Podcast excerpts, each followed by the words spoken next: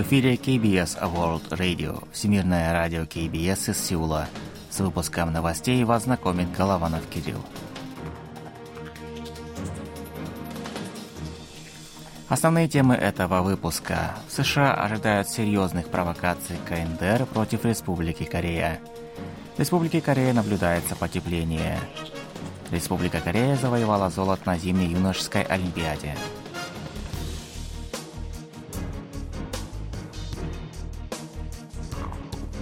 А сейчас эти и другие новости более подробно. Американские эксперты допускают вероятность проведения КНДР серьезной провокации против Республики Корея в ближайшее время. Об этом 25 января заявил бывший помощник госсекретаря по делам Восточной Азии и Тихого океана, заместитель главы аналитического учреждения «Азиатское общество» Дэниел Рассел, выступая на форуме, подготовленном организацией. По его словам, вероятно, Северная Корея намерена осуществить атаку, которая по своим масштабам превзойдет обстрел южнокорейского острова Йонпхёндо в 2010 году. При этом он отметил, что нужно готовиться к возможности таких шагов со стороны северокорейского лидера Ким Чен Ына. 25 января американское издание The New York Times со ссылкой на ряд экспертов сообщило, что в ближайшие несколько месяцев Северная Корея может провести ту или иную форму смертоносной военной акции против Республики Корея. Отмечается, что риска начала полномасштабной войны на Корейском полуострове пока нет. Однако Север готов к повышению градусов напряженности, фактически заявляя о политике открытой конфронтации. 26 января на большей территории Республики Корея плюсовая температура воздуха. В этот день утром показатель по стране составил от минус 13 градусов до 0. Это немного выше, чем в предыдущий день, однако в целом пока сохраняется прохладная погода. В центральных регионах и в провинции Кёнсан-Пукто температура утром упала до минус 5 градусов, а во внутренних и горных районах провинции Канвандо до минус 10 градусов. По состоянию на 8 часов утра в Сеуле отметка составила минус 6,8 градуса, в Инчоне минус 5,3 градуса, в Пусане минус 1,6 градуса. Дневная температура составит от плюс 2 до плюс 9 градусов. Ожидается, что в большинстве регионов предупреждения о похолодании будут отменены. Синоптики полагают, что в ближайшее время температура воздуха будет схожа со средними показателями предыдущих лет, либо выше. Южнокорейский сноубордист Ли Чхэ-ун завоевал третью золотую медаль на зимних юношеских Олимпийских играх, проходящих в провинции Канвондо. По итогам финальных соревнований по слоуп-стайлу 25 января спортсмен получил наивысшую оценку в 96 баллов. Его ближайший соперник из Канады Элли Бушар поднялся на второе место с результатом 90 баллов. Ли Чхэ Ун принес южнокорейской сборной третье золото. Две другие медали выиграли шорт-трекист Чу Чжэ Хи в заезде на полтора километра и бобслеист Со Че Хуан. По состоянию на 25 января в копилке сборной 11 медалей, в том числе 4 серебряных и 4 бронзовых.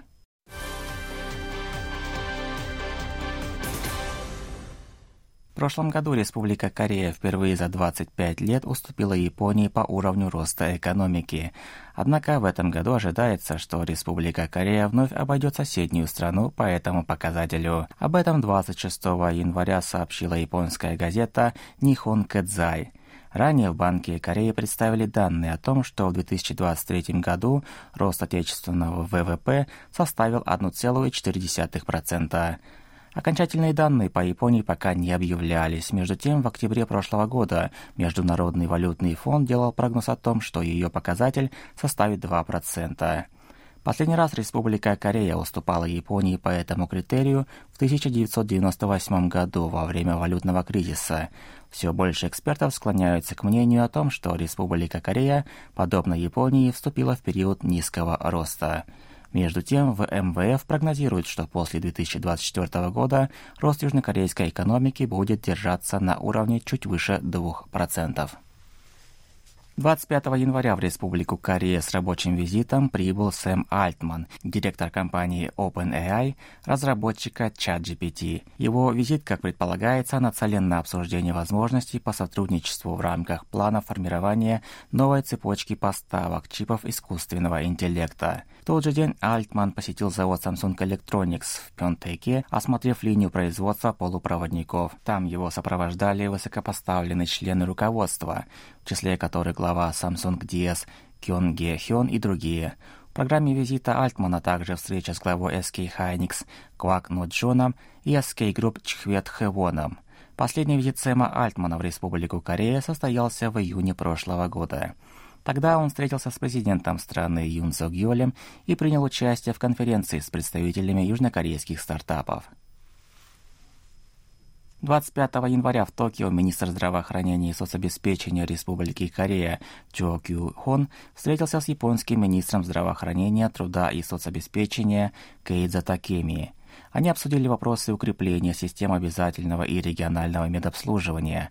Были затронуты актуальные вопросы здравоохранения двух стран, в том числе увеличение численности персонала – Министры сошлись во мнении о важности этой темы в условиях роста спроса на медуслуги на фоне старения общества. Чо Гю Хон также провел встречу с главой Японской ассоциации врачей Сатоши Камаячи, который познакомил его с опытом Японии по вопросу увеличения численности медицинских работников.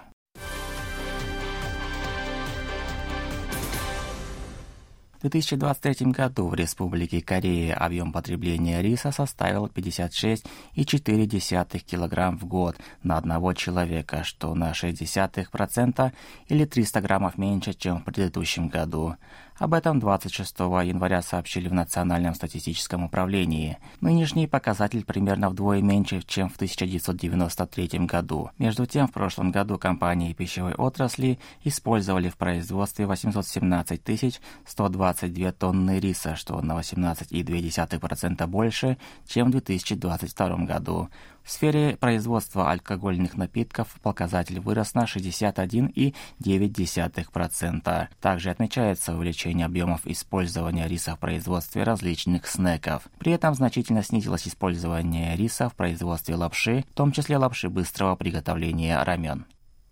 Министерство обороны Республики Корея и глава компании The Born Пэк Чон Вон подписали соглашение о сотрудничестве в целях улучшения питания военнослужащих. Соответствующая церемония прошла 26 января в здании военного ведомства в столичном округе Йонсан. С февраля этого года популярный в стране повар Пэк Чон Вон будет проводить консультации Минобороны по ряду вопросов. Это разработка кухонных приборов и рецептов, трудоустройство военных поваров по окончании службы. Министерство обороны надеется, что сотрудничество сотрудничество с Пэк Чон Воном улучшит качество военного питания и предоставит военным поварам ценный опыт.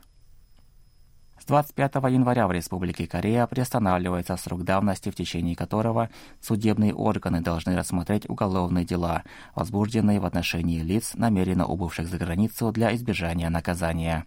Как сообщили в Министерстве юстиции, законопроект о внесении соответствующих изменений в Уголовно-процессуальный кодекс был принят в тот же день на пленарном заседании Национального собрания. До последнего времени срок давности по уголовным преступлениям в отношении лиц, убывших за границу, не останавливался. В этом случае судебные органы по истечении 25 лет теряли право на рассмотрение уголовного дела.